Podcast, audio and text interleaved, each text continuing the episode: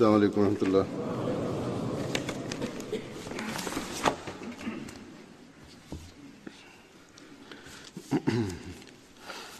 أشهد أن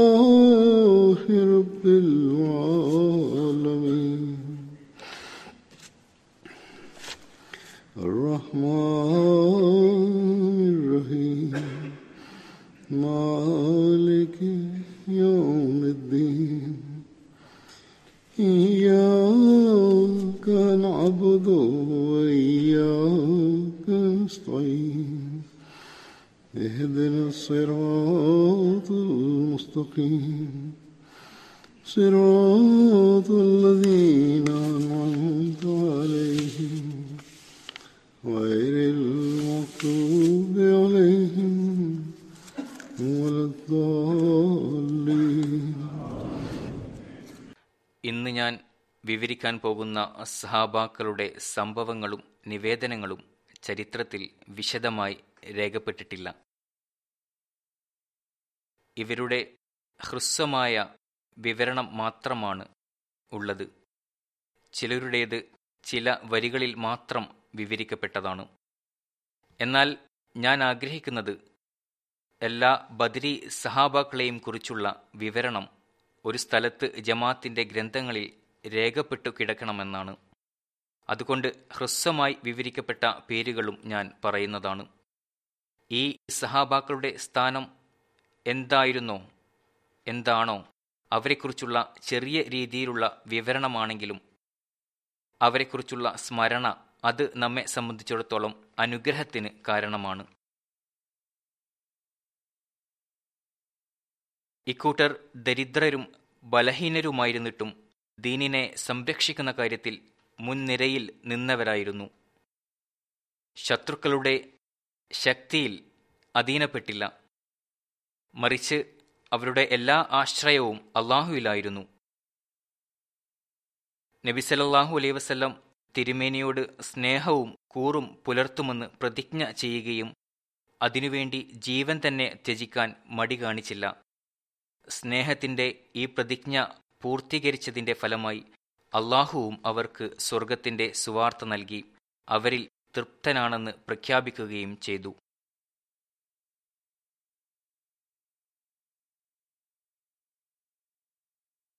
അസരത് അബ്ദുറബി bin Haq bin Ghaus ഒരു സഹാബിയായിരുന്നു.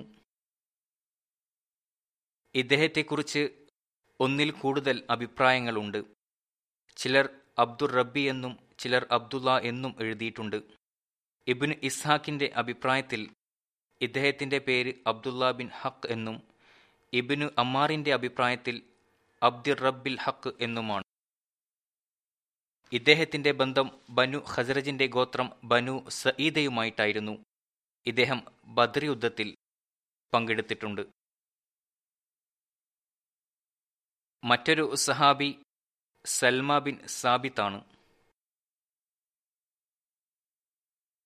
മുഴുവൻ പേര് സൽമ ബിൻ സാമിദ് ബിൻ ബക്ഷാണ് അജറത് സൽമ ബദർ യുദ്ധത്തിൽ പങ്കെടുത്തു. ഉഹദ് യുദ്ധത്തിൽ അബു സുഫിയാനാണ് അജറത് സൽമ ബിൻ സാബിത്തിനെ ഷഹീദാക്കിയത്. അജറത് സൽമയുടെ പിതാവ് സാബിത് ബിൻ ബഖ്ഷ് പിതൃവ്യൻ അജറത് ഇഫാഖ് ബിൻ ബക്ഷ് ഇദ്ദേഹത്തിന്റെ സഹോദരൻ അമർ ബിൻ സാബിത്തും ഉഹദ് യുദ്ധത്തിൽ ഷഹീദായിരുന്നു. ഈ കുടുംബത്തിൽ നിന്നും ഒരുപാട് ആളുകൾ ഉഹദ് യുദ്ധത്തിൽ പങ്കെടുത്തിരുന്നു. ഇദ്ദേഹത്തിന്റെ മാതാവിന്റെ പേര് ലൈല ബിൻ യമാൻ എന്നായിരുന്നു. അവർ ഹുസൈഫ ബിൻ യമാന്റെ സഹോദരിയായിരുന്നു. മറ്റൊരു സഹാബി ഹസ്രത് സിനാൻ ബിൻ സെയ്ഫിയാണ് ഇദ്ദേഹത്തിന്റെ ബന്ധം ഖസ്റജിന്റെ ശാഖയായ ബനു സെൽമയുമായിട്ടായിരുന്നു. ഇദ്ദേഹത്തിന്റെ മാതാവിന്റെ പേര് നൈല ബിന്ത് ഹൈസ് എന്നായിരുന്നു. മൗസൂഫ് എന്ന് പേരായ ഒരു മകനുണ്ടായിരുന്നു. നുബുവത്തിന്റെ പന്ത്രണ്ടാം വർഷം മുസ്അബ് ബിൻ ഉമേറിന്റെ തബ്ലീഗിന്റെ ഫലമായി ഇവർ ഇസ്ലാം സ്വീകരിച്ചു. ഇവർ ബയ്യത്തെ അക്ബയുടെ അവസരത്തിൽ എഴുപത് അൻസാരിങ്ങളിൽ ഉൾപ്പെടുന്നു.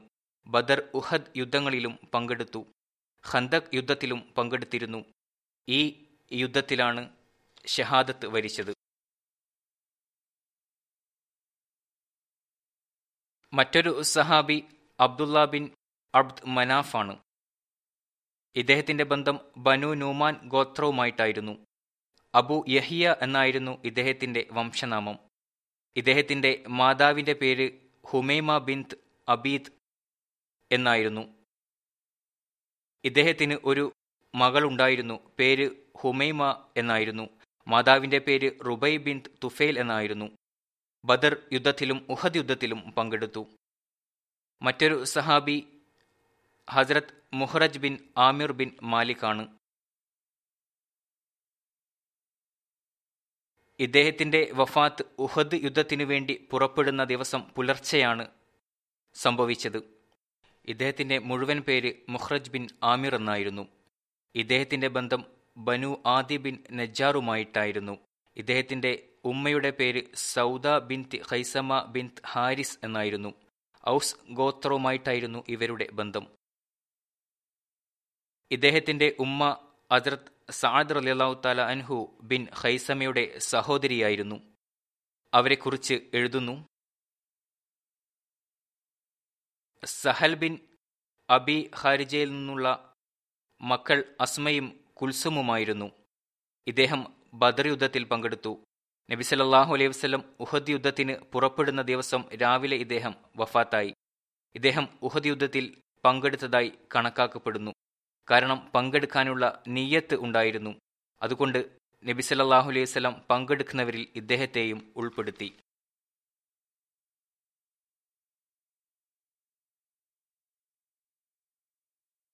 മറ്റൊരു സഹാബി അസരത് ആയിസ് ബിൻ മായിസ് അൻസാരി ആണ്. ഇദ്ദേഹത്തിന്റെ പേര് ആയിസ് ബിൻ മായിസ് എന്നായിരുന്നു. ഇദ്ദേഹത്തിന്റെ ബന്ധം അൻസാർ ഗോത്രമായ ബനു സുറൈഖയുമായിട്ടാണ്.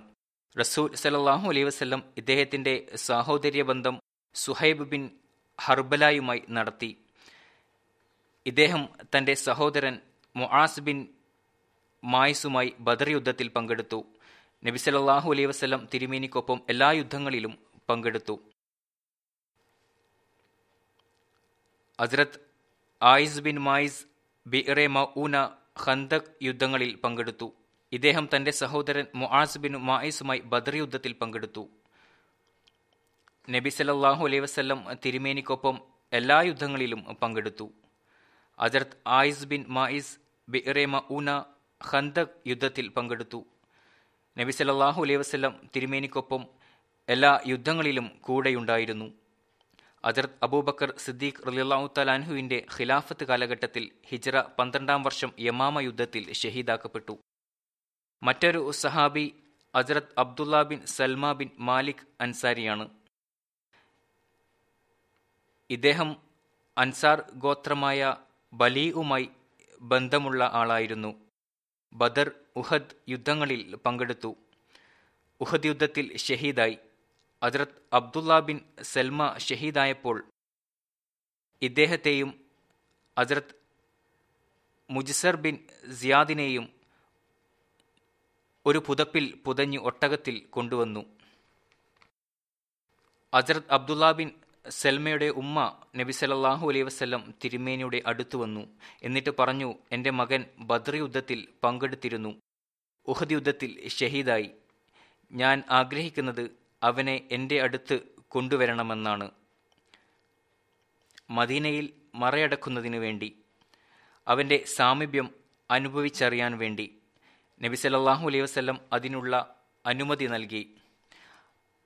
അദർത്ത് അബ്ദുള്ള ബിൻ സൽമ ബാരിച്ച ശരീരമുള്ള ആളായിരുന്നു. അദർത്ത് മുജ്സർ ബിൻ സിയാദ് മെലിഞ്ഞ ശരീരമുള്ള ആളായിരുന്നു. നിവേദനത്തിൽ വന്നിരിക്കുന്നത് ഒട്ടകത്തിൽ രണ്ടുപേരുടെയും തൂക്കം സമമായിരുന്നു എന്നാണ്. ഇത് ജനങ്ങളെ ആശ്ചര്യപ്പെടുത്തി. അപ്പോൾ നബി സല്ലല്ലാഹു അലൈഹി വസല്ലം പറഞ്ഞു ഇവരുടെ പ്രവർത്തനങ്ങൾ അവരെ തുല്യരാക്കിയിരിക്കുന്നു. മറ്റൊരു ഉസഹാബി അസ്രത് മസ്ഊദ് ബിൻ ഖൽദ ആണ്. ഇദ്ദേഹത്തിന്റെ പേര് മസ്ഊദ് ബിൻ ഖൽദ എന്നായിരുന്നു. ചില റിവായത്തുകളിൽ മസ്ഊദ് ബിൻ ഖാലിദ് എന്നും പറയുന്നു. അൻസാർ ഗോത്രമായ ബനു സരീഖയുമായിട്ടായിരുന്നു ഇദ്ദേഹത്തിന്റെ ബന്ധം.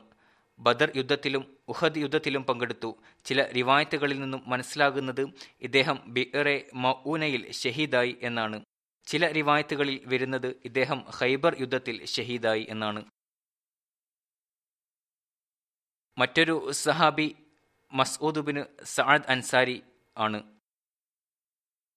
അൻസാർ ഗോത്രമായ ബനു സുറൈഖയുമായിട്ടായിരുന്നു ഹസ്രത്ത് മസ്ഊദിന്റെ ബന്ധം. ബദർ യുദ്ധത്തിലും ഉഹദ് യുദ്ധത്തിലും ഇദ്ദേഹം പങ്കെടുത്തു. ചിലരുടെ അഭിപ്രായത്തിൽ ഹസ്രത്ത് മസ്ഊദ് ബിൻ സഅദ് ബിറെ മൌന സംഭവത്തിലാണ് ഷഹീദായത്.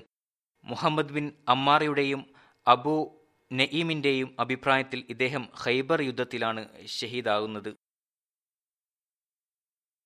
മറ്റൊരു സഹാബി സെയ്ദ് ബിൻ അസ്ലം ഇദ്ദേഹവും അൻസാരിയാണ്. അസ്രത് സെയ്ദ് ബിൻ അസ്ലമിന്റെ ബന്ധം അൻസാർ ഗോത്രമായ ബനു അജ്ലാനുമായിട്ടായിരുന്നു. ഇദ്ദേഹം ബദർ ഉഹദ് യുദ്ധങ്ങളിൽ പങ്കെടുത്തു. അസരത് അബൂബക്കർ സിദ്ദീഖ് റലിള്ളാഹു തലാൻഹുവിന്റെ ഖിലാഫത്ത് കാലഘട്ടത്തിൽ തൽഹ ബിൻ ഹുവൈലിദ് അൽ അസദിക്കെതിരെ യുദ്ധം ചെയ്തു. ഖുസാഹയുടെ ദിവസം ഷഹീദായി. ഖുസാഹ നജദിന്റെ അടുത്തുള്ള ഒരു നീരുറവയാണ്. അവിടെയാണ് ഇസ്ലാമിക ഭരണത്തിന്റെ ശത്രുവും നുബുവത്ത് വാദിയുമായ സുലേഖ ബിൻ ഹുവൈലിദ് അൽ അസദിയുമായി യുദ്ധം നടന്നത്. മറ്റൊരു സഹാബിയാണ് Abul Munzir Yazid bin Amir. ഇദ്ദേഹത്തിന്റെ പേര് യസീദ് ബിൻ അമർ എന്നും പറയപ്പെടുന്നു. അൻസാർ ഗോത്രമായ ബനു സവാദുമായിട്ടാണ് ഇദ്ദേഹത്തിന്റെ ബന്ധം. ബയ്യത്തെ അക്ബയിലും ബദർ ഉഹദ് യുദ്ധങ്ങളിലും പങ്കെടുത്തു. ഇദ്ദേഹത്തിന്റെ മക്കൾ മദീനയിലും ബാഗ്ദാദിലും ഉണ്ടായിരുന്നു. ഇദ്ദേഹത്തിന്റെ സന്താന പരമ്പര കൂടുതൽ വ്യാപിച്ചിട്ടുണ്ട്. മറ്റൊരു സഹാബി ഹസ്രത് അമർ ബിൻ സാലബ അൻസാരിയാണ്. ഇദ്ദേഹത്തിന്റെ ബന്ധം അൻസാർ ഗോത്രമായ ബനു ആദിയുമായിട്ടായിരുന്നു. വംശനാമം കൊണ്ട് പ്രസിദ്ധനായിരുന്നു. ബദർ ഉഹദ് യുദ്ധങ്ങളിൽ പങ്കെടുത്തു. അമർ ബിൻ സാലബ പറയുന്നു ഞാൻ നബിസലല്ലാഹു അലൈഹി വസ്ലം തിരുമേനിയുമായി സയാല എന്ന സ്ഥലത്ത് വെച്ച് കണ്ടുമുട്ടി. അവിടെ ഇസ്ലാം സ്വീകരിച്ചു. അവിടുന്ന് എന്റെ തലയിൽ കൈകൊണ്ട് തടവി.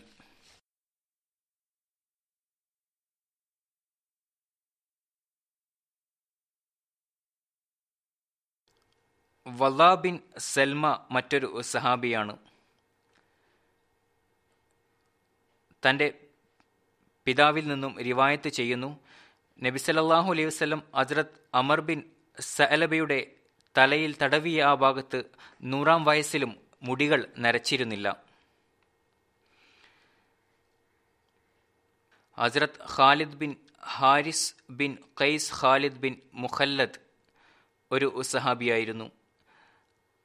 അൻസാർ ഗോത്രം ബനു സുറൈഖയുമായിട്ടായിരുന്നു ഇദ്ദേഹത്തിന്റെ ബന്ധം. വംശനാമത്താൽ ആണ് കൂടുതൽ അറിയപ്പെടുന്നത്. ബയ്യത്തെ ഉഖബയിലും ബദർ യുദ്ധം അടക്കം എല്ലാ യുദ്ധങ്ങളിലും നബി സല്ലാഹു അലൈഹി വസല്ലം തിരുമേനിക്കൊപ്പം പങ്കെടുത്തു.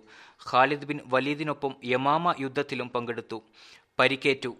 പരിക്ക് ഭേദമായെങ്കിലും അതിർത്ത് ഉമറിന്റെ കാലത്ത് വീണ്ടും മുറിവ് ഉണ്ടാവുകയും അത് മുഖേന വഫാത്താവുകയും ചെയ്തു. അതുകൊണ്ട് ഇദ്ദേഹത്തെ യമാമ യുദ്ധത്തിലെ ശുഹതാക്കളിൽ ഉൾപ്പെടുത്തുന്നു. മറ്റൊരു സഹാബിയാണ് അബ്ദുള്ള ബിൻ സാലബ അൽ ബലവി ഇദ്ദേഹവും അൻസാരിയാണ്. ഇദ്ദേഹത്തിന്റെ പേര് അബ്ദുള്ള ബിൻ സാലബ എന്നാണ്. ഇദ്ദേഹം ബദർ ഉഹദ് യുദ്ധങ്ങളിൽ പങ്കെടുത്തു. ബദർ യുദ്ധത്തിൽ തന്റെ സഹോദരൻ ബഹാദ് ബിൻ സഹലബയുടെ കൂടെ പങ്കെടുത്തു. മറ്റൊരു സഹാബി അസ്രത്ത് സഹാബ് ബിൻ സഅലബ അൻസാരിയാണ്. അൻസാർ ഗോത്രമായ ബലീഉമായിട്ടായിരുന്നു ബന്ധം. ഇദ്ദേഹത്തിന് രണ്ട് സഹോദരങ്ങളുണ്ടായിരുന്നു അസ്രത്ത് അബ്ദുള്ള അസ്രത്ത് യസീദ്. ഇദ്ദേഹത്തിന്റെ സഹോദരൻ അസ്രത്ത് യസീദ് ഒന്ന് രണ്ട് ബയ്യത്തെ ഒക്കുബകളിൽ പങ്കെടുത്തിരുന്നു. അസരത്ത് മഹാബിൻ ബിൻ സാലബ ബയ്യത്തെ അക്ബയിൽ പങ്കെടുത്തിരുന്നു. തന്റെ സഹോദരൻ അബ്ദുള്ള ബിൻ സഅലബക്കൊപ്പം ബദർ ഉഹദ് യുദ്ധങ്ങളിൽ പങ്കെടുത്തു. മഹാബ് ബിൻ സഅലബയുടെ പേര് ബഹാസ് ബിൻ സലബ എന്നും പറയപ്പെടുന്നു. മറ്റൊരു സഹാബി മാലിക് ബിൻ മസ്ഊദ് അൻസാരിയാണ്. ഇദ്ദേഹത്തിന്റെ പേര് മാലിക് ബിൻ മസ്ഊദ് എന്നാണ്. ഇദ്ദേഹത്തിന്റെ ബന്ധം അൻസാർ ഗോത്രമായ ബനു സാദയുമായിട്ടാണ് ബദർ ഉഹദ് യുദ്ധങ്ങളിൽ പങ്കെടുത്തു. മറ്റൊരു സഹാബി അബ്ദുള്ള ബിൻ ഖൈസ് ബിൻ സഹർ അൻസാരിയാണ്. അൻസാർ ഗോത്രമായ ബനു സെൽമയുമായിട്ടാണ് ഇദ്ദേഹത്തിന്റെ ബന്ധം. തന്റെ സഹോദരൻ മൊഅബദ് ബിൻ കെയ്സിനൊപ്പം ബദർ ഉഹദ് യുദ്ധങ്ങളിൽ പങ്കെടുത്തു. Abdullah bin Abas Ansari Ansar ഗോത്രമായ ഖസ്രജിന്റെ ശാഖ ബനു ആദിയുമായിട്ടാണ് ഇദ്ദേഹത്തിന്റെ ബന്ധം. ചിലർ ഇദ്ദേഹത്തിന്റെ പേര് അബ്ദുള്ള ബിൻ ഉബൈസ് എന്നും പറഞ്ഞിട്ടുണ്ട്. ഇദ്ദേഹം നബി സല്ലല്ലാഹു അലൈഹി വസല്ലം തിരുമേനിക്കൊപ്പം ബദർ യുദ്ധത്തിലും അതിനുശേഷമുള്ള എല്ലാ യുദ്ധങ്ങളിലും പങ്കെടുത്തിട്ടുണ്ട്. Hazrat Muattib bin Qushair Ansari. ചില റിവായത്തുകളിൽ ഇദ്ദേഹത്തിന്റെ പേര് മുഅത്തിബ് ബിൻ ബഷീർ എന്നും പറഞ്ഞിട്ടുണ്ട്.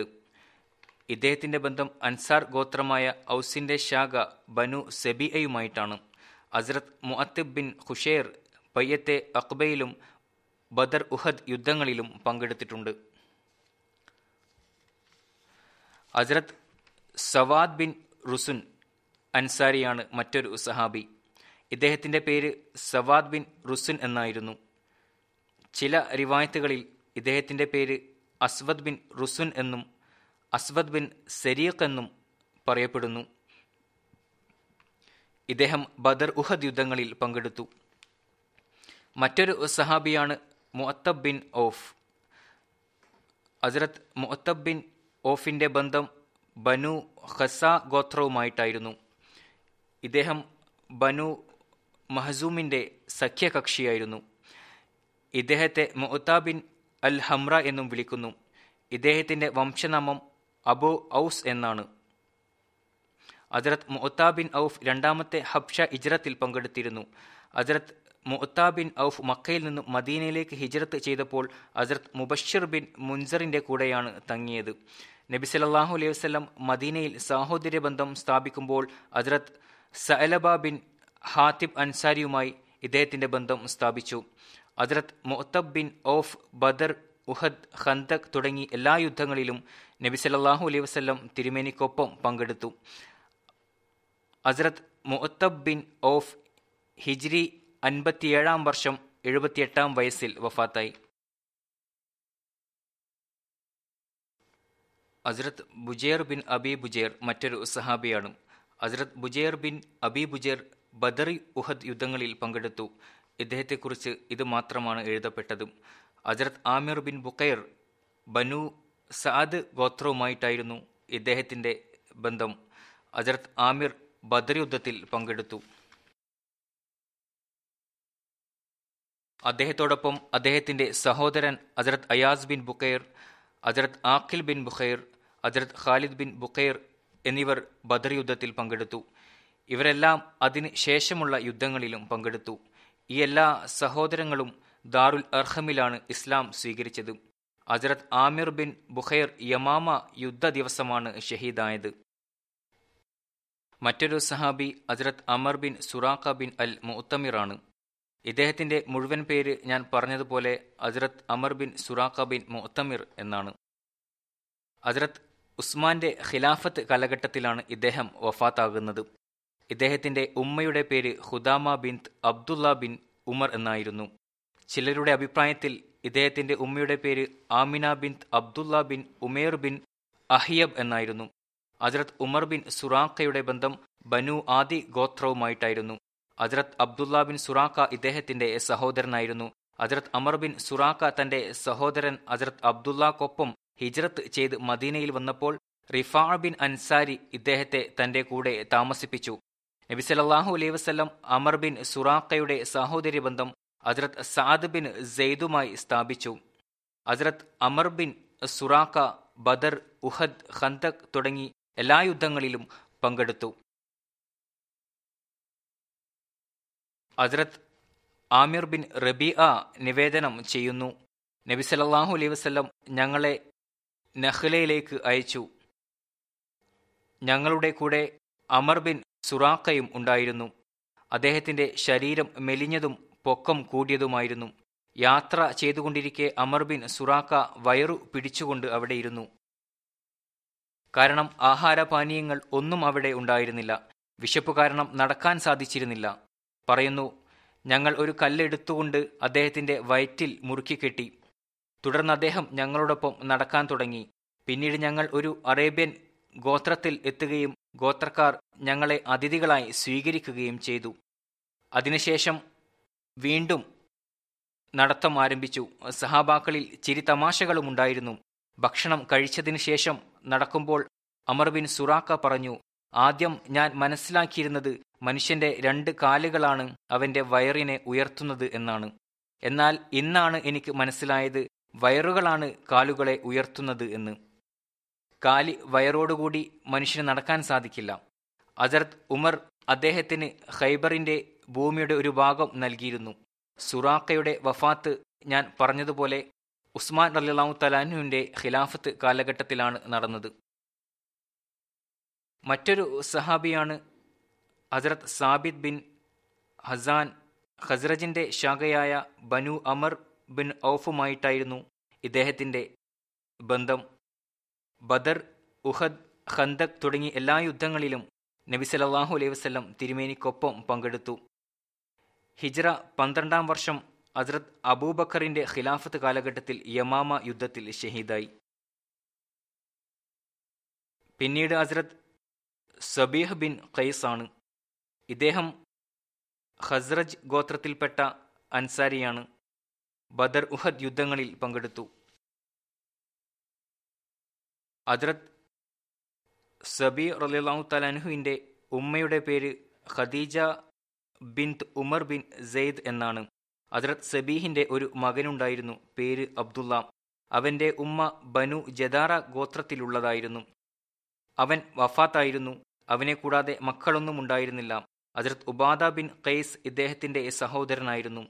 അദ്രത് സബീഹ് ബിൻ ഖൈസും അദ്രത് ഉബാദ ബിൻ ഖൈസും അബു ദർറാന്റെ പിതൃവ്യരായിരുന്നു. ഹജ്രത് സബീഹിന്റെ യഥാർത്ഥ സഹോദരൻ സെയ്ദ് ബിൻ ഖൈസുമായിരുന്നു. മറ്റൊരു സഹാബി അസ്രത് ഖുബാബ് മൗല ഉത്ബ ബിൻ ഗസ്വാൻ. അസ്രത് ഖുബാബ് റലിലാഹു തലാൻഹു അസ്രത് ഉത്ബ ബിൻ ഗസ്വാൻ സ്വതന്ത്രനാക്കിയ അടിമയായിരുന്നു. ഇദ്ദേഹത്തിന്റെ വംശനാമം അബു യഹിയ എന്നായിരുന്നു. ബനു നൌഫലിന്റെ സഖ്യകക്ഷിയായിരുന്നു. മദീന ഹിജറത്തിന്റെ സമയത്ത് ഹസ്രത് തമീം മൗല ഖറാഷ് ബിൻ അസമ്മയുമായി നബി സല്ലാഹു അലൈഹി വസ്ല്ലം സാഹോദര്യ ബന്ധം സ്ഥാപിച്ചു. ഹസ്രത് ഖബാബ് ബദർ ഉഹദ് ഖന്തക് തുടങ്ങിയ എല്ലാ യുദ്ധങ്ങളിലും നബി സല്ലാഹു അലൈഹി വസ്ല്ലം തിരുമേനിക്കൊപ്പം പങ്കെടുത്തു. ഹിജറി പത്തൊമ്പതാം വർഷം മദീനയിൽ വെച്ച് വഫാത്തായി. ആ സമയം അൻപത് വയസ്സായിരുന്നു പ്രായം. ഹസ്രത് ഉമർ ജനാസ നമസ്കരിപ്പിച്ചു.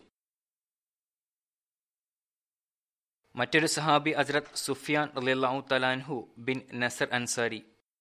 Hazrat Sufyan Khazraj ഗോത്രത്തിലെ ബനു ഹാഷിം കുടുംബവുമായി ബന്ധമുള്ള ആളായിരുന്നു. ഇദ്ദേഹത്തിന്റെ പിതാവിന്റെ പേരിൽ ഭിന്നാഭിപ്രായങ്ങളുണ്ട്. ചിലർ നസർ എന്നും ചിലർ ബിഷർ എന്നും പറഞ്ഞിട്ടുണ്ട്. ബദർ ഉഹദ് യുദ്ധത്തിൽ പങ്കെടുത്തു. ഒരു റിവായത്ത് അനുസരിച്ച് നബി സല്ലല്ലാഹു അലൈഹി വസ്ലം അസ്രത് സുഫിയാനും അസ്രത് തുഫേൽ ബിൻ ഹാരിസും തമ്മിൽ സഹോദര്യ ബന്ധം സ്ഥാപിച്ചു. മറ്റൊരു സഹാബിയാണ് അബു മക്ഷി അത്തായി. ഇദ്ദേഹം അബു മക്ഷി എന്ന വംശനാമത്താൽ പ്രശസ്തനാണ്. ഇദ്ദേഹത്തിന്റെ പേര് സുഹൈദ് ബിൻ മക്ഷി എന്നാണ്. അബു മക്ഷി അത്തായി ബനു അസദിന്റെ സഖ്യകക്ഷിയായിരുന്നു. തുടക്കക്കാരായ മുഹാചര്യങ്ങളിൽ പെട്ടതായിരുന്നു. ബദർ യുദ്ധത്തിൽ പങ്കെടുത്തു. Hazrat Wahab bin Abi Sarah ആണ് ഒരു സഹാബി. മൂസ ബിൻ പറയുന്നു ഇദ്ദേഹം തന്റെ സഹോദരൻ അമ്രിനോടൊപ്പം ബദർ യുദ്ധത്തിൽ പങ്കെടുത്തിരുന്നു. ഹൈഷം ബിൻ അദി ഇദ്ദേഹത്തെ ഹബ്ഷയിലേക്ക് ഹിജ്റത്ത് ചെയ്തവരിൽ ഉൾപ്പെടുത്തിയിരുന്നു. എന്നാൽ ബലാദുരി പറയുന്നു ഈ കാര്യം സ്ഥാപിതമല്ല. ബദർ യുദ്ധത്തിലാണ് പങ്കെടുത്തത്. ഹബ്ഷയിലേക്ക് ഹിജ്റത്ത് ചെയ്തതിനെക്കുറിച്ച് വിവരമില്ല.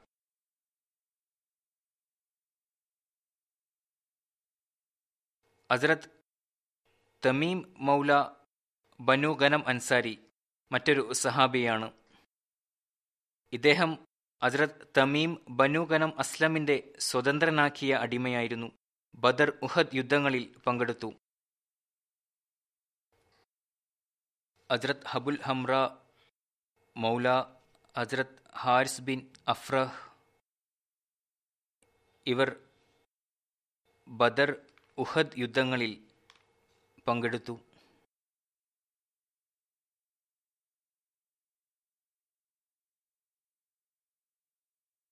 ബദർ യുദ്ധത്തിൽ അസ്രത് മആദ് അസ്രത് ഓഫ് അസ്രത് മആദ് അവരുടെ സ്വതന്ത്രനാക്കിയ ഒരടിമ ഇവരെല്ലാം അബുൽ ഹംറയുടെ ഒരു ഒട്ടകത്തിൽ മാറി മാറി സഞ്ചരിച്ചു.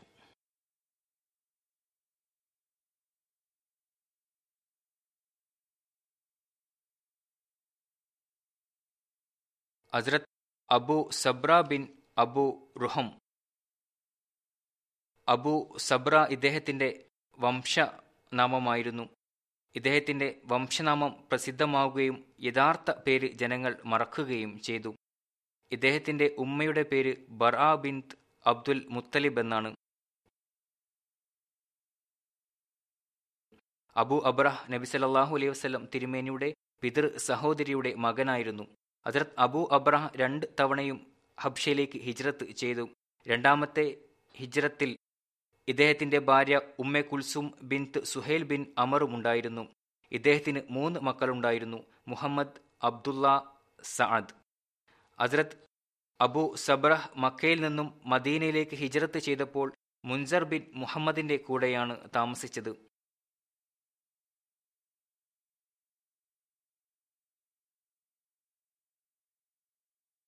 നബി അലൈഹി വസ്ലം അബു സബ്രാഹിന്റെയും അൽ മാബിൻ സൽമായുടെയും ഇടയിൽ സാഹോദര്യ ബന്ധം സ്ഥാപിച്ചു. അതിർത്ത് അബു സബ്ര ബദർ ഉഹദ് ഖന്തക് തുടങ്ങി എല്ലാ യുദ്ധങ്ങളിലും നബി സല്ലല്ലാഹു അലൈഹി വസല്ലം തിരുമേനിക്കൊപ്പമുണ്ടായിരുന്നു. ഇദ്ദേഹം നബി അലൈഹി വസല്ലം തിരുമേനിയുടെ വഫാത്തിന് ശേഷം മദീനയിൽ നിന്നും മക്കയിലേക്ക് താമസം മാറ്റി. അതിരത്ത് സബ്ര ഉസ്മാന്റെ ഖിലാഫത്ത് കാലത്താണ് വഫാത്താകുന്നത്. Hazrat Sabit bin Amr bin സെയ്ദാണ് മറ്റൊരു സഹാബി. ചരിത്ര എഴുത്തുകാരനായ ഇബിന് ഇസ്ഹാഖും സുഹരിയും അതിരത്ത് സാബിത്ത് ബിൻ അമറിന്റെ പരമ്പര ബനു നജാറിൽ നിന്നാണെന്ന് പറഞ്ഞിട്ടുണ്ട്. ഇബിനു മുൻസ ഇദ്ദേഹത്തിന്റെ പരമ്പര അൻസാറിന്റെ സഖ്യകക്ഷിയായ ബനു അഷ്ജയി നിന്നാണെന്ന് വിവരിക്കുന്നു. ബദർ യുദ്ധത്തിൽ പങ്കെടുത്തു ഉഹദ് യുദ്ധത്തിൽ ഷഹീദായി.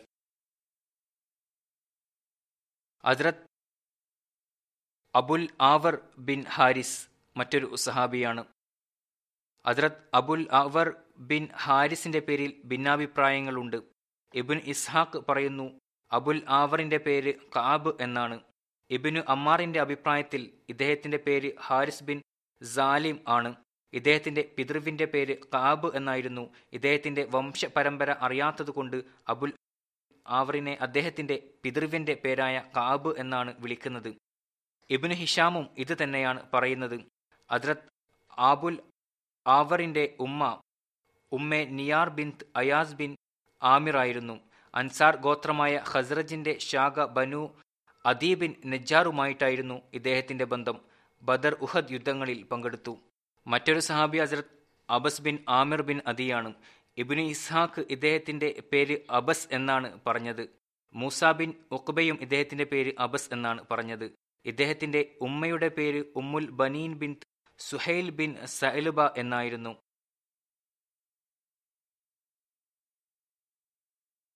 ഇദ്ദേഹത്തിന്റെ ബന്ധം അൻസാർ ഗോത്രമായ ഖസ്റജിന്റെ ബനു സൽമ വംശവുമായിട്ടാണ്.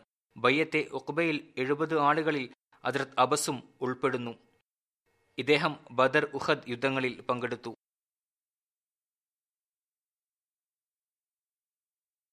അജ്രത് അയാസ് ബിൻ ബുക്കേർ മറ്റൊരു സഹാബിയാണ്. ഇദ്ദേഹത്തെ ഇബിനു അബി ബുക്കേർ എന്നും പറയപ്പെടുന്നു.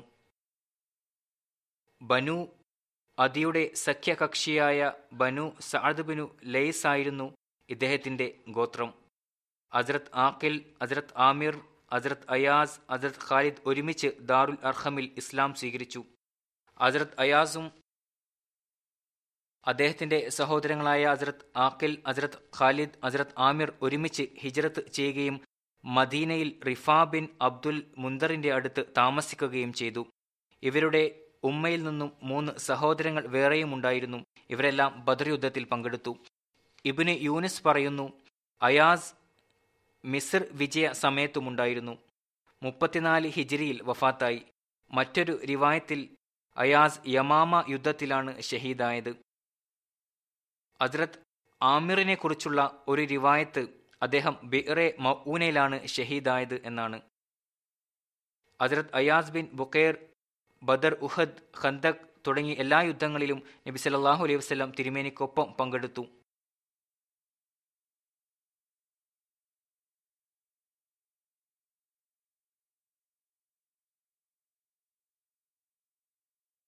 ഇദ്ദേഹം തുടക്കത്തിൽ തന്നെ ഇസ്ലാം സ്വീകരിക്കുന്നവരിലും ഹിജ്റത്ത് ചെയ്യുന്നവരിലും ഉൾപ്പെടുന്നു.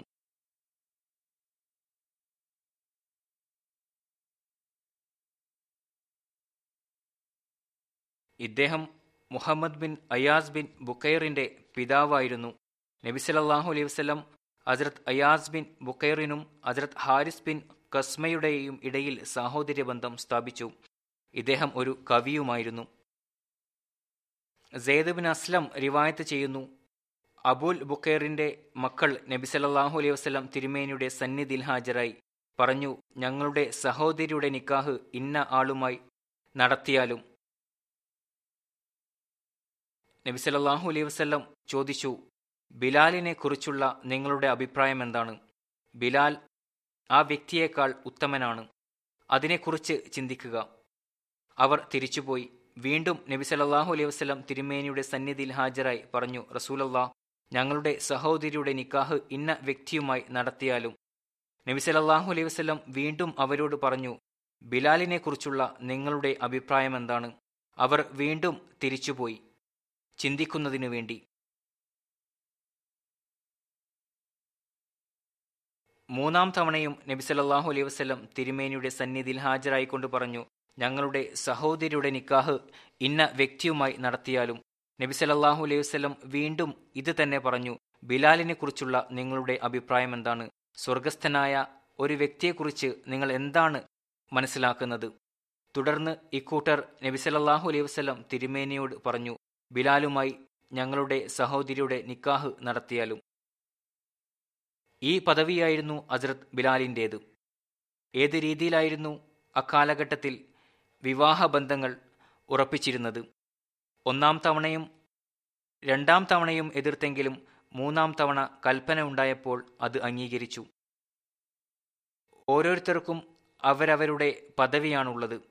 ചില ആളുകൾ ആദ്യം തന്നെ പറയുന്നത് അംഗീകരിക്കുന്നു ചിലർ ചിന്തിക്കാൻ തുടങ്ങുന്നു. എന്തായാലും ഹസ്രത് ബിലാലിന്റെ പദവിയെക്കുറിച്ച് ഇതിൽ നിന്നും മനസ്സിലാക്കാൻ സാധിക്കുന്നു.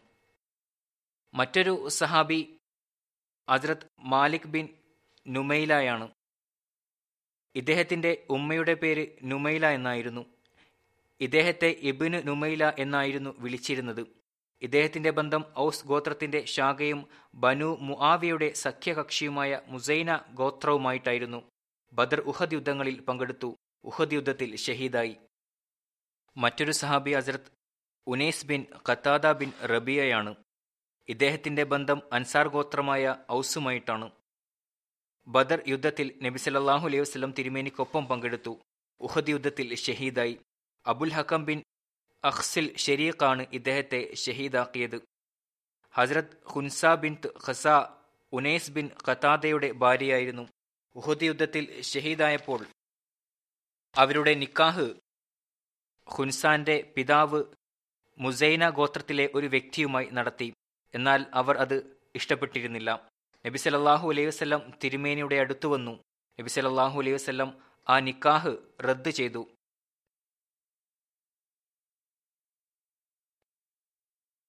പിതാവ് നടത്തിയ നിക്കാഹ് പെൺകുട്ടിക്ക് ഇഷ്ടമില്ല എന്നുള്ളതുകൊണ്ടാണ് ആ നിക്കാഹ് നബി സല്ലല്ലാഹു അലൈഹി വസല്ലം ഇല്ലാതാക്കിയത്. പിന്നീട് ഹസരത് ഹുൻസയുടെ നിക്കാഹ് അബു ലുബാബയുമായി നടന്നു. ഈ നിക്കാഹിൽ നിന്നാണ് ഹസരത് സായിബ് ബിൻ അബി ലുബാബ ജനിക്കുന്നത്. ഇതാണ് സ്ത്രീ സ്വാതന്ത്ര്യത്തിന്റെ ഒരു ഉദാഹരണം വിവാഹ സംബന്ധമായ കാര്യങ്ങളിൽ. തങ്ങളുടെ പെൺകുട്ടികളിൽ അടിച്ചേൽപ്പിക്കുന്നവർ ഇതിനെക്കുറിച്ച് ചിന്തിക്കേണ്ടതാണ്. മറ്റൊരു സഹാബി ഹജ്രത് ഹാരിസ് ബിൻ അർഫ അൽ ഫജ ബനു ഗനമുമായിട്ടായിരുന്നു ഇദ്ദേഹത്തിന്റെ ബന്ധം. ബദർ ഉഹദ് യുദ്ധങ്ങളിൽ പങ്കെടുത്തു. ഹസ്രത് റാഫി ബിൻ അൻജദ. അൻസാരി സഹാബിയായിരുന്നു. റാഫിന്റെ പിതാവിന്റെ പേര് അബ്ദുൽ ഹാരിസ് ആയിരുന്നു. അൻജദ ഇദ്ദേഹത്തിന്റെ ഉമ്മയുടെ പേരായിരുന്നു. അതിർത്ത് റാഫി തന്റെ മാതാവിന്റെ പേരിലാണ് പ്രസിദ്ധമായത്. പിതാവിന്റെ പേരുകൊണ്ടല്ല. ഇദ്ദേഹത്തിന്റെ ബന്ധം ബനു ഉമയ്യ ബിൻ സെയ്ദ് ബിൻ മാലിക് ഗോത്രവുമായിട്ടായിരുന്നു. ബദർ ഉഹദ് യുദ്ധങ്ങളിൽ പങ്കെടുത്തു. ഒരു റിവായത്തനുസരിച്ച് നബിസലല്ലാഹു അലൈഹി വസല്ലം ഹസ്രത് റാഫി ബിൻ അഞ്ജതയുടെയും ഹസ്രത് ഉസൈൻ റളിയല്ലാഹു തലാൻഹു ബിൻ ഹാരിസിന്റെയും ഇടയിൽ സഹോദര്യ ബന്ധം സ്ഥാപിച്ചു. അജ്രത് ഹുലൈദ ബിൻ ഖൈസ് മറ്റൊരു സഹാബിയാണ്. ഇദ്ദേഹത്തിന്റെ ഉമ്മയുടെ പേര് അഹ്ദാം ബിൻത് അൽഖൈൻ എന്നായിരുന്നു. ഇവർ ബനു സൽമ ഗോത്രത്തിൽപ്പെട്ടതായിരുന്നു. ഇദ്ദേഹത്തിന്റെ പേര് ഹുലൈദ ബിൻത് ഖൈസ് കൂടാതെ ഹുലൈദ് ബിൻ ഖൈസ് ഖാലിദ് ബിൻ ഖൈസ് ഖാലിദ ബിൻ ഖൈസ് എന്നും ലഭിക്കുന്നുണ്ട്. ബദർ ഉഹദ് യുദ്ധങ്ങളിൽ പങ്കെടുത്തു. ഇദ്ദേഹത്തിന്റെ ഖല്ലാദ് എന്നു പേരുള്ള സഹോദരൻ ചില ചരിത്രകാരന്മാരുടെ അഭിപ്രായത്തിൽ ബദരി സഹാബാക്കളിൽ ഉൾപ്പെടുന്നുണ്ട്. മറ്റൊരു സഹാബി സഖഫ് ബിൻ അമറാണ്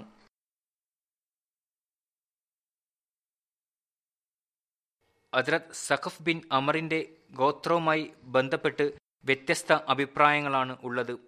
ചിലർ ബനു അസ്ലമാണെന്നും ചിലർ ബനു അസദാണെന്നും ചിലർ സലം ഗോത്രമാണെന്നും അഭിപ്രായപ്പെടുന്നു. ഇദ്ദേഹം ബനു അസദുമായി സഖ്യത്തിലായിരുന്നു. ചിലരുടെ അഭിപ്രായത്തിൽ ഇദ്ദേഹം ബനു അസദ് ഷംസുമായി സഖ്യത്തിലായിരുന്നു. ഇദ്ദേഹം രണ്ട് സഹോദരങ്ങളോടൊപ്പം ബദറിൽ പങ്കെടുത്തു.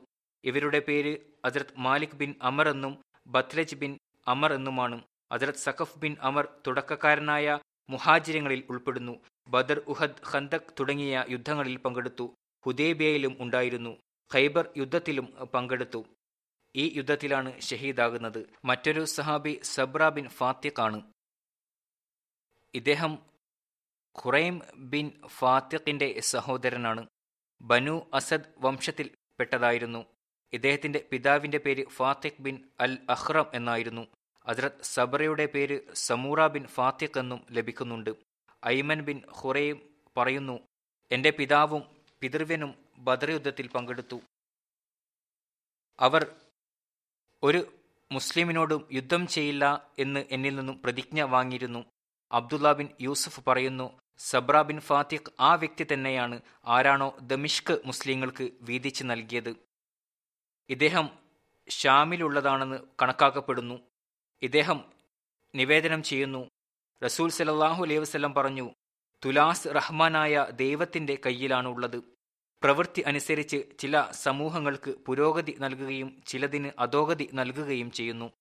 ഹസ്രത് സബ്ര ബിൻ ഫാത്തിഖ് അബു ദർറാന്റെ അടുത്തുകൂടെ പോയപ്പോൾ അദ്ദേഹം പറഞ്ഞു സബ്രയുടെ കൂടെ നബിസലല്ലാഹു അലൈഹി വസ്ലം തിരുമേനിയുടെ പ്രകാശമുണ്ട്.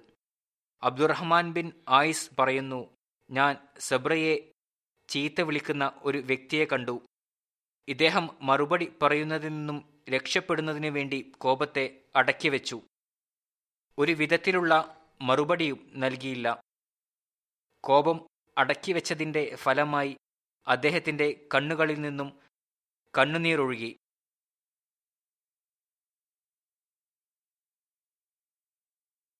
നബിസല്ലാഹു അലൈഹി വസ്ലം പറഞ്ഞു സബ്ര തന്റെ നീളമുള്ള മുടികൾ ചെറുതാക്കിയിരുന്നെങ്കിൽ എത്ര നല്ല വ്യക്തിയായി മാറുമായിരുന്നു. ഇദ്ദേഹത്തിന് നീളമുള്ള മുടികളായിരുന്നു ഉണ്ടായിരുന്നത്. ഈ കാര്യം ഇദ്ദേഹം അറിഞ്ഞപ്പോൾ അപ്പോൾ തന്നെ അങ്ങനെ പ്രവർത്തിച്ചു. ഇദ്ദേഹം പറയുമായിരുന്നു പടച്ചട്ട അണിഞ്ഞ ഒരു മുഷ്രിഖുമായി ദിവസവും എന്റെ യുദ്ധം നടക്കണം എന്നാണ് എന്റെ ആഗ്രഹം. ആ വ്യക്തി എന്നെ ഷഹീദാക്കുകയാണെങ്കിൽ ശരി. അതല്ല ഞാൻ അവനെ വധിക്കുകയാണെങ്കിൽ അവനെപ്പോലെയുള്ള വേറെയും ആളുകൾ എന്റെ മുന്നിൽ വരട്ടെ. ചില ആളുകളുടെ അഭിപ്രായത്തിൽ ഇദ്ദേഹം ബദറിൽ പങ്കെടുത്തിരുന്നില്ല. എന്നാൽ ഇമാം ബുഖാരി തുടങ്ങിയവർ ഇദ്ദേഹത്തെയും സഹോദരങ്ങളെയും ബദരി സഹാബാക്കളിലാണ് ഉൾപ്പെടുത്തിയിരിക്കുന്നത്. ഇതായിരുന്നു സഹാബാക്കളെക്കുറിച്ചുള്ള വിവരണം. ജുമാക്ക് ശേഷം രണ്ട് ജനാസ ഗായിബ് ഞാൻ നമസ്കരിപ്പിക്കുന്നതാണ്. അതിൽ ആദ്യത്തേത് ബഹുമാന്യ ഉമുഖ് അദിനാൻ ഇസ്മായിൽ സാഹിബ് സദർ ജമാത്ത് മലേഷ്യയുടേതാണ്. ഒക്ടോബർ എട്ടാം തീയതി എഴുപത്തിനാലാം വയസ്സിൽ വഫാത്തായി. ഇന്നാലില്ലാഹി വ ഇന്ന ഇലേഹി റാജിഊൻ. ഇദ്ദേഹത്തിന്റെ പിതാവ് തുടക്കത്തിൽ തന്നെ അഹമ്മദത്ത് സ്വീകരിച്ചവരിൽ ഉൾപ്പെടുന്നതാണ്. ആയിരത്തി തൊള്ളായിരത്തി അമ്പത്തി ആറിൽ സിംഗപ്പൂർ മുബല്ലിഖ് മൗലാന സാദിഖ് സാഹിബ് മുഖേനയും സിംഗപ്പൂരിലെ ആദ്യ ജമാത്ത് സദർ മുഹമ്മദ് സാലിഖീൻ സാഹിബ് മുഖേനയും ബയ്യത്ത് ചെയ്തു. ഇദ്ദേഹത്തിന്റെ പിതാവ് മലേഷ്യയിലെ ജോഹർ എന്ന സ്റ്റേറ്റിലെ മുഫ്തിയായിരുന്നു. ഇദ്ദേഹത്തിന്റെ മാതാവിന്റെ കുടുംബം ആ സ്റ്റേറ്റിലെ രാജാവിന്റെ ബന്ധത്തിൽ വരുന്നതാണ്. അഹമ്മദി ആയതിനു ശേഷം ഗവൺമെന്റിന്റെ ഒരു വകുപ്പിൽ നിന്നും മറ്റൊരു വകുപ്പിലേക്ക് ട്രാൻസ്ഫർ ചെയ്തു. ആയിരത്തി തൊള്ളായിരത്തി നാൽപ്പത്തിനാല് ആഗസ്റ്റിൽ ഇദ്ദേഹം ജനിച്ചു. ആയിരത്തി തൊള്ളായിരത്തി അറുപത്തി എട്ടിൽ സിംഗപ്പൂർ യൂണിവേഴ്സിറ്റിയിൽ നിന്നും പൊളിറ്റിക്കൽ സയൻസിൽ ബി എ ഡിഗ്രി കരസ്ഥമാക്കി. ആയിരത്തി തൊള്ളായിരത്തി അറുപത്തി ഒമ്പതിൽ ഗവൺമെന്റിന്റെ സംവിധാന വകുപ്പിൽ ജോലി ചെയ്തു. ആയിരത്തി തൊള്ളായിരത്തി അറുപത്തി ഒമ്പത് മുതൽ എൺപത്തി ഒന്ന് വരെ പ്രധാനമന്ത്രിയുടെ റിസർച്ച് വകുപ്പിൽ ജോലി ചെയ്തു. ഈ സമയങ്ങളിൽ ഇദ്ദേഹത്തിന്റെ നിയമനം സിംഗപ്പൂർ ബെയ്ജിംഗ് ബാങ്കോങ് എംബസികളിലുണ്ടായി. പിന്നീട് ഇദ്ദേഹത്തിന് ജോലിക്കയറ്റം ഉണ്ടായി. പ്രധാനമന്ത്രിയുടെ നാഷണൽ സെക്യൂരിറ്റി ഡിവിഷൻ ഹെഡായി നിയമിച്ചു. ഇവിടെ അദ്ദേഹം എൺപത്തിനാല് മുതൽ തൊണ്ണൂറ്റി രണ്ട് വരെ പ്രവർത്തിച്ചു. അതുകൂടാതെ തൊണ്ണൂറ്റി രണ്ട് മുതൽ തൊണ്ണൂറ്റിയേഴ് വരെ പ്രധാനമന്ത്രിയുടെ വകുപ്പിന് പുറത്ത് മറ്റുള്ള ഭരണ തലങ്ങളിലും പ്രവർത്തിച്ചു. തൊണ്ണൂറ്റിയാറിൽ ബൈപ്പാസ് ഓപ്പറേഷൻ നടന്നു. പിന്നീട് രണ്ടാമതും പ്രധാനമന്ത്രിയുടെ റിസർച്ച് വിഭാഗത്തിൽ തൊണ്ണൂറ്റിയേഴ് മുതൽ പ്രവർത്തിച്ചു. ആയിരത്തി തൊള്ളായിരത്തി തൊണ്ണൂറ്റി ഒമ്പതിൽ അവിടെ നിന്നും റിട്ടയർഡായി. ഇദ്ദേഹം ആയിരത്തി തൊള്ളായിരത്തി അമ്പത്തി ആറിൽ തന്റെ രക്ഷിതാക്കളുടെ കൂടെ ബയ്യത്ത് ചെയ്തിരുന്നു. എന്നാൽ ആയിരത്തി തൊള്ളായിരത്തി എൺപത്തി ഒന്ന് ബാങ്കോങ് പോസ്റ്റിംഗിന് ശേഷം തിരിച്ചു വന്നപ്പോഴാണ് യഥാർത്ഥ ആക്റ്റീവ് അഹമ്മദി ആകുന്നതും ജമാഅത്തുമായിട്ടുള്ള ബന്ധം വർദ്ധിക്കുന്നതും. ആയിരത്തി എണ്ണൂറ്റി തൊണ്ണൂറ്റിയാറിൽ ഖലീഫത്തുൽ മസി റാബി ഇദ്ദേഹത്തെ മലേഷ്യയിലെ ആദ്യത്തെ ജമാഅത്ത് സദറായി നിയമിക്കുകയുണ്ടായി. ഇദ്ദേഹം സദറായിരുന്ന കാലത്ത് ജമാത്തിൽ പല മാറ്റങ്ങളും പുരോഗതികളും ഉണ്ടായി. ബൈത്തുൽ സലാം ബൈത്തുൽ റഹ്മാൻ കെട്ടിടങ്ങളുടെ നിർമ്മാണം ഇദ്ദേഹത്തിന്റെ കാലത്താണ് പൂർത്തിയായത്. ഇന്തോനേഷ്യയിൽ നിന്നും മുബല്ലിഗ്മാരെ മലേഷ്യയിൽ കൊണ്ടുവരുന്നതിനും അവർക്കുള്ള സൗകര്യം ഒരുക്കുന്നതിനും ഇദ്ദേഹം വളരെ സഹായിച്ചു. അതുപോലെ തന്നെ മലേഷ്യയിൽ നിന്നും ജാമ്യ റബോയിലേക്കും കാദ്യാനിലേക്കും വിദ്യാർത്ഥികളെ അയച്ചു. കഴിഞ്ഞ രണ്ടു വർഷമായി ഇദ്ദേഹത്തിന്റെ ആരോഗ്യാവസ്ഥ വളരെ മോശമായിരുന്നു. പലതവണ ഹോസ്പിറ്റലിൽ അഡ്മിറ്റായി. ഇദ്ദേഹം എനിക്ക് എഴുതി ഞാൻ തായർഹാട്ടിൽ പോകാൻ ആഗ്രഹിക്കുന്നു. ഈ വർഷം മെയ് മാസത്തിൽ തായർഹാട്ടിൽ പ്രവേശിക്കുകയും ചെയ്തു. കുറച്ചവിടെ തങ്ങുകയുമുണ്ടായി. ആരോഗ്യാവസ്ഥ മെച്ചപ്പെട്ടിരുന്നു.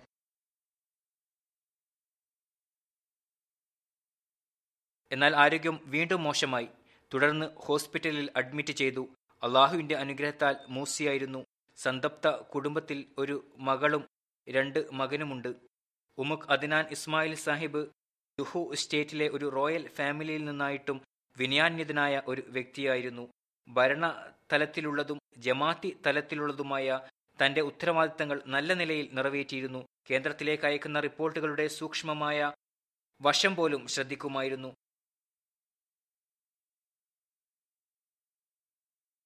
ജമാഅത്തി പ്രവർത്തനങ്ങൾക്കായി രാത്രി വരെ ഓഫീസിൽ കഴിച്ചുകൂട്ടുമായിരുന്നു. ജമാഅത്തി ഭാരവാഹികളോടും പ്രവർത്തകരോടും ജമാഅത്ത് അംഗങ്ങളോടും പ്രത്യേകിച്ച് മുബല്ലിഗ്മാരോടും നല്ല രീതിയിലുള്ള സമീപനമായിരുന്നു ഇദ്ദേഹത്തിന്റെത്. ജമാഅത്തിലെ കുട്ടികളുടെ താലീം തെർബിയത്ത് കാര്യങ്ങളിൽ പ്രത്യേക ശ്രദ്ധയുണ്ടായിരുന്നു. ഇവർ ജമാഅത്തിന്റെ ഭാവികളാണ് എന്ന് പറയുമായിരുന്നു.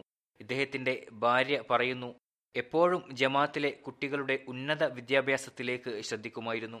അതുപോലെ ജമാഅത്തിന്റെ പുരോഗതിയെക്കുറിച്ച് ചിന്തിക്കുമായിരുന്നു. വഫാത്ത് നടന്ന ദിവസം ഹോസ്പിറ്റലിൽ ഒരു ആംബുലൻസും ഉണ്ടായിരുന്നില്ല. മയ്യത്ത് പള്ളിയിൽ കൊണ്ടുപോകാൻ ട്രാൻസ്പോർട്ട് സൗകര്യം ഉണ്ടായിരുന്നില്ല. ജമാത്തിലെ ഒരു മെമ്പർ ചൈനക്കാരനായ കോഞ്ചി സാഹിബുമായി ബന്ധപ്പെട്ടു.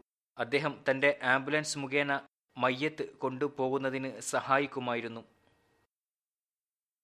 ഈ ചൈനക്കാരൻ തന്റെ ഫേസ്ബുക്കിൽ എഴുതി ഈ മയ്യത്ത് കൊണ്ടുപോകുന്ന സമയത്ത് അസാധാരണമായ ഒരു അനുഭവം തനിക്കുണ്ടായി എഴുതുന്നു വാൻ ഓടിക്കാൻ തുടങ്ങിയപ്പോൾ ട്രാഫിക് ജാം കൂടുതലായി ഉണ്ടാകാറുള്ള വഴികളിൽ ട്രാഫിക് ജാം പെട്ടെന്ന് തന്നെ ഇല്ലാതായി. സാധാരണയായി ഒരു മണിക്കൂർ എടുക്കാറുള്ള ഈ യാത്ര ഇരുപത്തി അഞ്ച് മിനിറ്റ് കൊണ്ട് പള്ളിയിലെത്തി. പള്ളിയിൽ എത്തിയിട്ട് എനിക്ക് മനസ്സിലായി ഇത് ഒരു ദീനി സേവകന്റെ മയ്യത്തായിരുന്നുവെന്ന്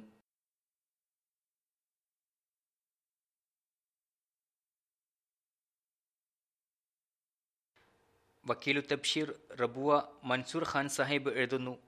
അദീൽ ഇസ്മായിൽ സാഹിബ് ദീർഘകാലം മലേഷ്യയിൽ സദർ ജമാത്തായി സേവനം നടത്തി. ജമാഅത്ത് അംഗങ്ങൾക്ക് ഒരു പിതാവിനെ പോലെയായിരുന്നു അദ്ദേഹം. പറയുന്നു മലേഷ്യയിലെ പര്യടന സമയത്ത് എനിക്ക് ജമാഅത്തിപരമായ കാര്യങ്ങളിൽ അദ്ദേഹത്തോട് സംസാരിക്കാനുള്ള അവസരം ലഭിച്ചു. വളരെ യുക്തിപരമായ രീതിയിൽ പ്രവർത്തിക്കുന്ന ഒരാളായി എനിക്ക് അദ്ദേഹത്തെ കാണാൻ സാധിച്ചു. ദൃഢതയില്ലാത്ത സമയങ്ങളിലും ജമാഅത്തിന്റെ പ്രവർത്തനങ്ങൾക്ക് വിജയകരമായി നേതൃത്വം അദ്ദേഹം നൽകി. വളരെ പ്രയാസങ്ങളും ബുദ്ധിമുട്ടുകളും നിറഞ്ഞ കാര്യങ്ങളിലും അദ്ദേഹത്തിന്റെ നിർദ്ദേശങ്ങളിൽ വിശ്വാസമർപ്പിക്കാൻ സാധിക്കുമായിരുന്നു. അള്ളാഹു ഇദ്ദേഹത്തിന്റെ പദവികൾ ഉയർത്തുമാറാകട്ടെ. ഇദ്ദേഹത്തിന്റെ മക്കളെയും ഇദ്ദേഹത്തിന്റെ നന്മയിൽ നിലനിർത്തുകയും എപ്പോഴും ജമാത്തുമായി സുദൃഢമായ ബന്ധം സ്ഥാപിക്കാനുള്ള തോഫിക്ക് നൽകുകയും ചെയ്യുമാറാകട്ടെ. രണ്ടാമത്തെ ജനാസ ഹമീദ ബീഗം സാഹിബ് എഴുതാണ് ചൗധരി ഖലീൽ അഹമ്മദ് സാഹിബ് റബയുടെ ഭാര്യയാണ്. ഒക്ടോബർ പതിനഞ്ച് എൺപത്തിനാലാം വയസ്സിൽ വഫാത്തായി. ഇന്നാലില്ലാഹി വൈനായിലെ റാജീവൻ കാദിയാനിൽ ബേനി ബാങ്കർ എന്ന ഗ്രാമത്തിൽ അഹമ്മദിയ കുടുംബത്തിൽ ജനിച്ചു. നമസ്കാരം കൃത്യനിഷ്ഠയോടെ അനുഷ്ഠിക്കുന്നവരും തഹജ്ജുദ് നമസ്കരിക്കുന്നവരുമായിരുന്നു. ഭൗതിക വിദ്യാഭ്യാസം കരസ്ഥമാക്കിയിട്ടില്ലെങ്കിലും ഖുർആാനോടൊരു പ്രത്യേക സ്നേഹവും അനുരക്തിയുമായിരുന്നു. ദിവസവും പലതവണ ഖുർആൻ പാരായണം ചെയ്യുമായിരുന്നു. റമദാനിൽ വിശുദ്ധ ഖുർആൻ കേൾക്കാനുള്ള ആഗ്രഹം കാരണം തറാവി നമസ്കാരത്തിന് വേണ്ടി പോകാറുണ്ടായിരുന്നു. ജുമാ ദിവസം പ്രഭുവയിലെ മസ്ജിദ് അക്സയിൽ എത്തുന്ന ആദ്യത്തെ വനിത താനായിരിക്കണം എന്ന് അവർ ആഗ്രഹിച്ചിരുന്നു. അതിന് ശ്രമിച്ചിരുന്നു. അതുകൊണ്ട് വളരെ മുമ്പ് തന്നെ ജുമാക്ക് വേണ്ടി പുറപ്പെട്ടിരുന്നു. വളരെ ലളിതമായ ജീവിതമായിരുന്നു നയിച്ചിരുന്നത്. സ്വരുക്കൂട്ടുന്ന പണം ചന്തക്കും പള്ളി നിർമ്മാണത്തിനും നൽകുമായിരുന്നു. അതിൽ സന്തോഷിക്കുകയും അള്ളാഹുവിന് നന്ദി അറിയിക്കുകയും ചെയ്യുമായിരുന്നു. വളരെ ലളിതമായ ജീവിതമായിരുന്നു നയിച്ചിരുന്നത്. സ്വരുക്കൂട്ടുന്ന പണം ചന്തയ്ക്കും പള്ളി നിർമ്മാണത്തിനും നൽകുകയും അതിൽ സന്തോഷിക്കുകയും അള്ളാഹുവിന് നന്ദി അറിയിക്കുകയും ചെയ്യുമായിരുന്നു. പല കുട്ടികളെയും വിവാഹം കഴിപ്പിച്ചു. നിർധനരായ പെൺകുട്ടികൾക്ക് വിവാഹ സംബന്ധമായ സഹായം നൽകുമായിരുന്നു. ചിലപ്പോൾ തന്റെ ആഭരണങ്ങൾ ചന്തയായോ ദരിദ്രർക്കോ നൽകുമായിരുന്നു. തുടർച്ചയായി ദരിദ്രരെ സന്ദർശിക്കുക എന്നത് അവർക്ക് നല്ല സന്തോഷം നൽകുന്നതായിരുന്നു. സദക്കയും ദാനധർമ്മങ്ങളും ധാരാളം നൽകുമായിരുന്നു. വീട്ടിൽ നിന്ന് ആരും തന്നെ ശൂന്യഹസ്തരായി മടങ്ങിയിരുന്നില്ല. അള്ളാഹുവിന്റെ അനുഗ്രഹത്താൽ മൂസിയ ആയിരുന്നു. അനന്തരാവകാശികളിൽ രണ്ട് പെൺകുട്ടികളും എട്ട് ആൺകുട്ടികളുമുണ്ട്. ലത്തീഫ് അഹമ്മദ് സാബ് കഹലോൺ റിട്ടയർ മുബല്ലിഖ് സിൽസിലയുടെ മൂത്ത സഹോദരിയായിരുന്നു. അവരുടെ മൂത്ത പുത്രൻ ഡോക്ടർ മുസഫർ ചൗധരി സാഹിബ് ഇവർക്കും വഖഫെ ആർജ് ചെയ്യാനുള്ള തോഫീക്ക് ലഭിച്ചുകൊണ്ടിരിക്കുന്നു. ഇവിടെ യു കെയിൽ തന്നെയാണ് താമസിക്കുന്നത്. സെൻതോപ്പിൽ അവരുടെ പുത്രൻ ബിഷാറത്ത് നസീർ സാബ് മുർബി സിൽസിലയാണ്. ഇപ്പോൾ യൂണിയൻ ദ്വീപിലാണ് സേവനം ചെയ്യുന്നത്. മരുമകൻ ഹാഫിസ് അബ്ദുൽ ഹലീം സാഹിബ് റബുവയിൽ മുറബിയാണ്. മകളുടെ മകനും ഒരു മുറബിയാണ്. രണ്ടുപേരും ഖുർആൻ ഹൃത്യസ്ഥമാക്കിയവരാണ്. ഒരു പൗത്രൻ ഇവിടെ ജാമ്യയിൽ പഠിക്കുന്നു. സാധാരണ ഞാൻ ജനാസ നമസ്കരിപ്പിക്കുന്നത് ഏതെങ്കിലും മുറബി ജോലിസ്ഥലത്താവുകയും മാതാവിന്റെയോ പിതാവിന്റെയോ ജനാസയിൽ പങ്കെടുക്കാൻ സാധിക്കാതെ വരികയും ചെയ്യുന്ന അവസരത്തിലാണ്. ബിഷാറത്ത് നസീർ സാഹിബും ജോലിസ്ഥലത്തായിരുന്നു ഇവരുടെ മരണസമയത്ത് അവിടെ എത്താൻ സാധിച്ചിരുന്നില്ല. അതുകൊണ്ടാണ് ഇവരുടെ ജനാസ ഗായിബും ഇന്ന് നമസ്കരിക്കാൻ വെച്ചിരിക്കുന്നത്.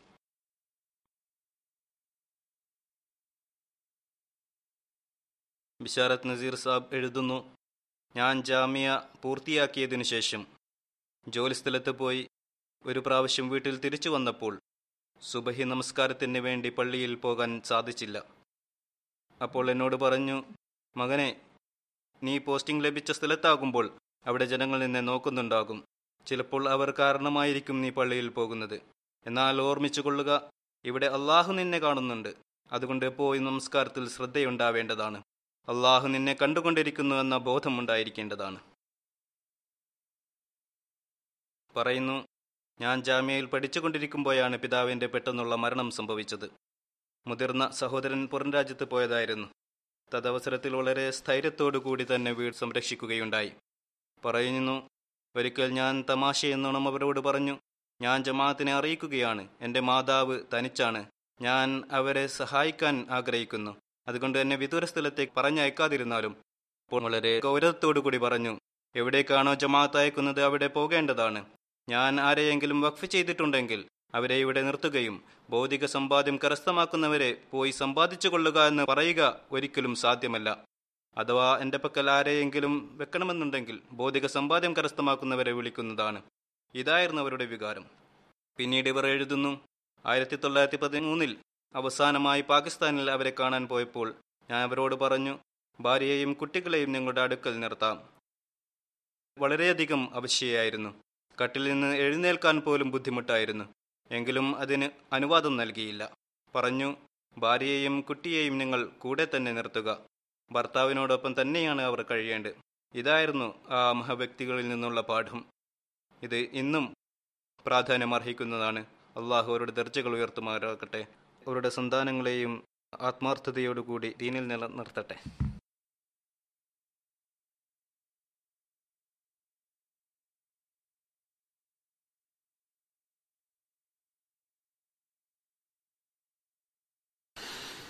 الحمد لله الحمد لله نحمده ونستعينه ونستغفره ونؤمن به ونتوكل عليه.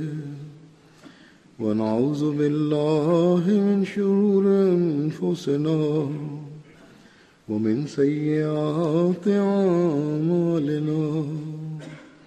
من يهده الله فلا مضل له ومن يضلل فلا هادي له ونشهد ان لا اله الا الله ونشهد ان محمدا عبده ورسوله عباد الله رحمكم الله إن الله يأمر بالعدل واللسان وإيتاء ذي القربى وينهى عن الفحشاء والمنكر والبغي يعظكم لعلكم تذكرون اذكروا الله يذكركم وادعوه يستجب لكم